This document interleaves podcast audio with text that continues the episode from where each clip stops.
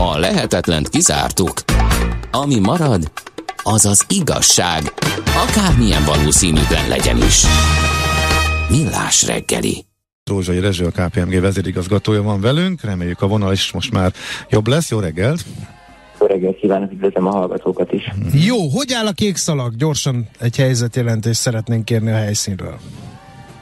Hát a kék szalag úgy áll most, hogy a, az elsők ugye a leggyorsabb hajók befutottak még tegnap egész korra délután, késő délután, majd este az első egytestű hajó is beérkezett, ugye a katamarának a leggyorsabbak ők, ők végeznek mindig leg, legelőször, és hát a mező nagy része, akik, akik még úton vannak, ők vonaton különböző részén vannak éppen, és haladnak a befutó fele. Uh-huh. Van egy fair play díj is a kék szalagon kívül, ez már a második. Ez, ez, ez hogy alakult hogy legyen ez a díj, mi a célja, miért jött létre? Ez a szalag, ez a Balaton, illetve a balatoni vitorlázás legnagyobb ünnepe, és a vitorlás szövetség is azon a véleményem volt, hogy egy ünnep akkor az igazi, hogyha az mindenki számára ugyanazt jelenti, azaz világos szabályok mentén sportterű versenyzésnek vagyunk szemtanúi, megvan a versenyzőkben az egymás iránti tisztelet, a bizalom. Nem volt kérdés, hogy a Magyar Vitorlás Szövetség szakmai partnereként a KPMG beáll le mögé a díj mögé, gyakorlatilag miért teszik az ügyet életben. Magyarország egyik vezető könyvvizsgáló cégeként, tehát tanácsadó cégeként, hogy a bizalmat teremtünk a piacon és üzletfelek között.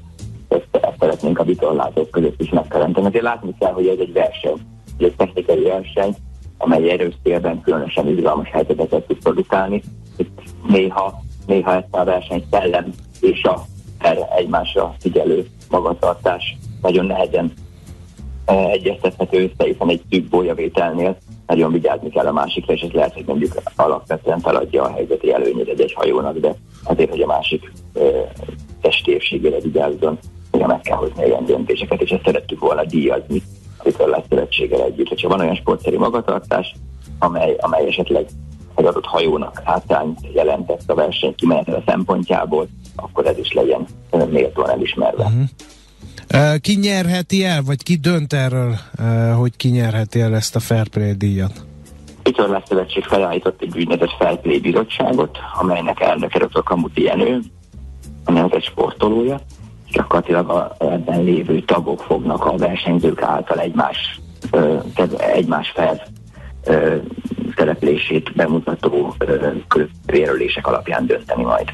Uh-huh. Tehát akkor nyilván a, megvan a verseny, lezajlott teljes egészében, és akkor uh, jönnek az információk, hogy volt-e ilyen. Verseny előtt is, tehát verseny előtt, verseny utáni, mert Aha. itt nagyon érdekes dolgok történtek az elmúlt elmúlt néhány hétben nagyon sok versenyző nagyon nehéz helyzetbe került különböző balesetek miatt, és itt nagyon szépen segítették egymást a versenyzők például arra, hogy minden nagy katamarán versenyhez tudjon állni. És Aha, érdekes.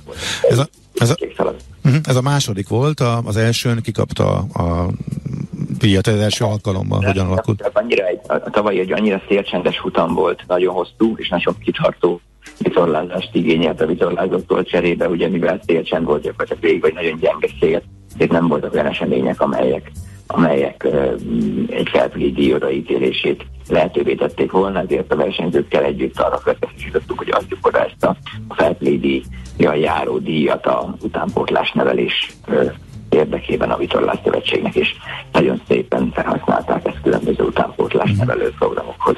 Idén viszont ezek szerint tudni lehet, hogy biztos, hogy kiosztásra kerül versenyhez kapcsolódóan. Igen, van rá esély, igen. Uh-huh. Oké. Okay. No, mit lehet tudni az idei uh, versengésről? Mi volt, ami nagyon különböző volt az előző versenyekhez? Hát képest? például a szél, azt már ugye láttuk. Igen. Uh-huh. A szél az abszolút. Tehát ugye ez hosszú idők után az első igazán bőszeles kékszalag verseny volt nem volt egy könnyű szél, hozzá kell tennünk, mert egy teljesen a Balaton tengelyével azonos irányból, nyugati irányból fújó szél volt, ami ugye, ha belegondolunk, hogy megy a, a, a versenytávja, az azt jelenti, hogy gyakorlatilag végig ellenszélben mentek a, a versenyzők egész tegnap, ami, ami ugye egy nehéz, nehéz menetet jelent. Cserébe ugye ez nagyon jó a katamaránoknak, ezért a katamaránok nagyon gyorsan teljesítették a távot, ebből is született egy új rekord tegnap, 50-50, az újjáépített 50-50, gyakorlatilag a saját rekordját és érte megdöntve futott a,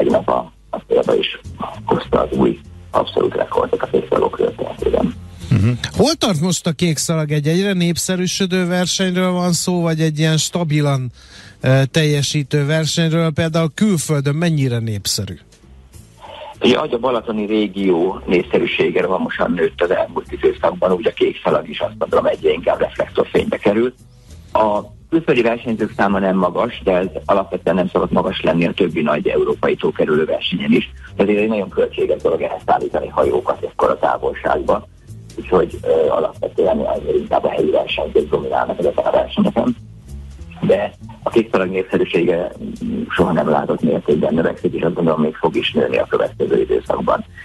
Ugye, látni kell erről a versenyről, hogy ez nem egy verseny, hanem, hanem rengeteg verseny együtt, hiszen a különböző osztályok egymással is versenyez, a különböző osztályok szereplői egymással versenyeznek, főleg egy katamarán nem tud versenyezni egy, egy egytestű hajó, úgyhogy mindenkinek a saját osztályán belül egy külön kis versenyt is meg kell vívni, ami aztán főleg érdekesé teszi ezt az egész készkarasztitelnek.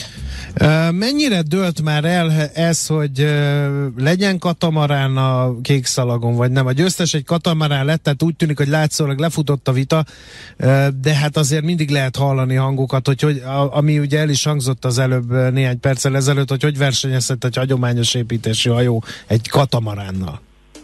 Ez az, a technikában haladni kell, és a korral haladni kell, ez, ez, semmiképpen sem lenne előrevezető, hogyha hogyha nem, nem így tenne a, a Vitorlás Szövetség és a rendezőség.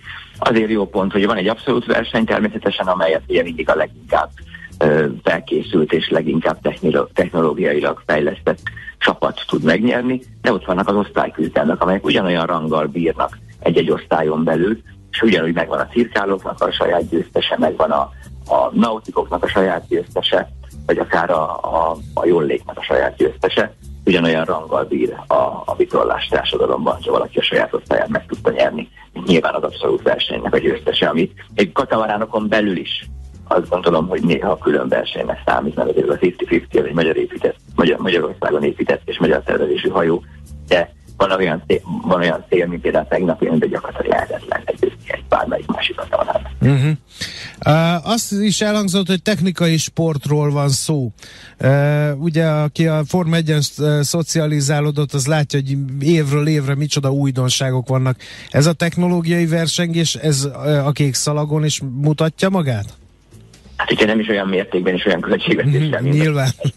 De természetesen, természetesen abszolút minden hajó arra törekszik, hogy megújuljon. Két évente meg is kell újulni leg, legkésőbb, mert mert uh, látszik, hogy különben nem, nem tudnak versenyezni a leggyorsabb hajókkal. Ugye az idei év az egy különösen érdekes év volt ebből a szempontból, mert a 50-50, ugye, aki a, eddig is az érlovas volt, ő egy teljesen átalakított hajótesttel érkezett, sokat könnyítettek a súlyán, így gyakorlatilag még gyorsabbá tudott válni, de lett, jöttek be új hajók idei mezőnybe, és a meglévő hajók is vagy tervezetten, vagy nem tervezetten, de nagyon komoly átalakításokat hajtottak végre, Ugye itt a tavaszi felkészülés időszakban nagyon-nagyon bőszeres áldás jött a Balatonra, ami, ami, ami azt gondolom, hogy, hogy soha nem látott mértékű haváriát okozott, és bizony voltak olyan katamaránok, mint például a két, az elmúlt két versenyt megnyerő RSM2, aki, aki három hete még nem rendelkezett árbottal.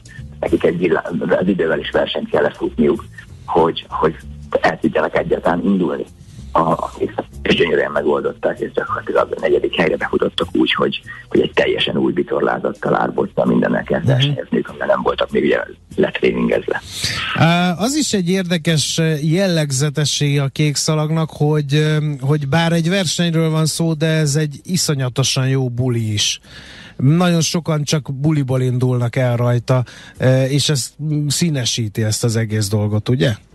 Abszolút, én mindig azt szoktam mondani, hogy a kék szalagon kétféle hajóval érdemes elindulni, vagy egy nagyon gyors hajóval, vagy egy nagyon kényelmes hajóval.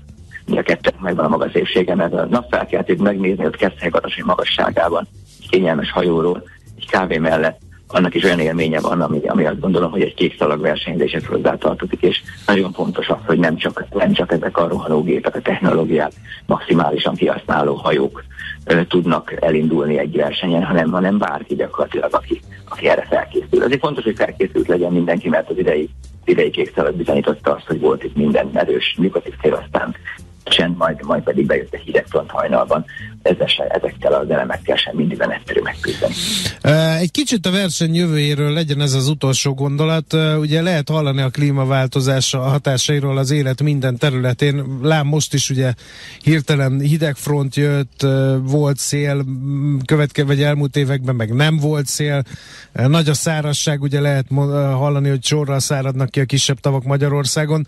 Ez mennyire, akár a vízállás, akár ez a jelenség, mennyire hat ki a versenyre, mennyire alak át, mennyire veszélyeztetheti egyébként? Ja, van, ha, hogyha van környezetbarát sport, akkor az azt gondolom a vitorlázás, hiszen itt ugye gyakorlatilag nulla uh, karbonkibocsátással gyönyörűen a szél erejével versenyeznek a versenyzők. Természetesen ugye a, a Balatonvitálás az egy lényeges elem, tehát hogyha a Balatonvitálás csökkenne, akkor lesznek olyan területek, amelyeket mondjuk a nagy tőkesúlyos hajók, de egy testőek nem fognak tudni behajózni. Tehát számukra akkor szűkül a vitorlázható területnek a mértéke, reméljük, hogy ez nem következik be. Nyilván minden hajóban vízmérő volt ügyelnek erre. De, de azt gondolom, hogy a, szél az egy, az egy kulcsfontosságú kérdés lehet, és ezt nagyon nehéz becsülni, nem vagyok klímakutató, hogy milyen a klímaváltozás milyen hatással lesz a szélre, de az idei nyár az eddig az egyik legszelesebb nyár, Uh-huh. Hát nagyon szépen köszönjük az információkat, és akkor minden jót kívánunk így a hétvégére, meg a levezetéshez. Köszönöm szépen az érdeklődést, és minden jót kívánok. Viszont hallásra! Rózsai Rezsővel, a KPMG vezérigazgatójával beszélgettünk az 54. Eh, kék szalag Rajfejzen nagy, eh, nagy díjról, amelyet ugye, mint hallhattuk, a 50-50 nyert rekordidővel 7 óra 13 perc 21 másodperccel. Gratulálunk a győztes csapatnak, Józsa Márton kormányosnak és a Mancsaftjának. Nincs új a nap alatt. Millás reggeli.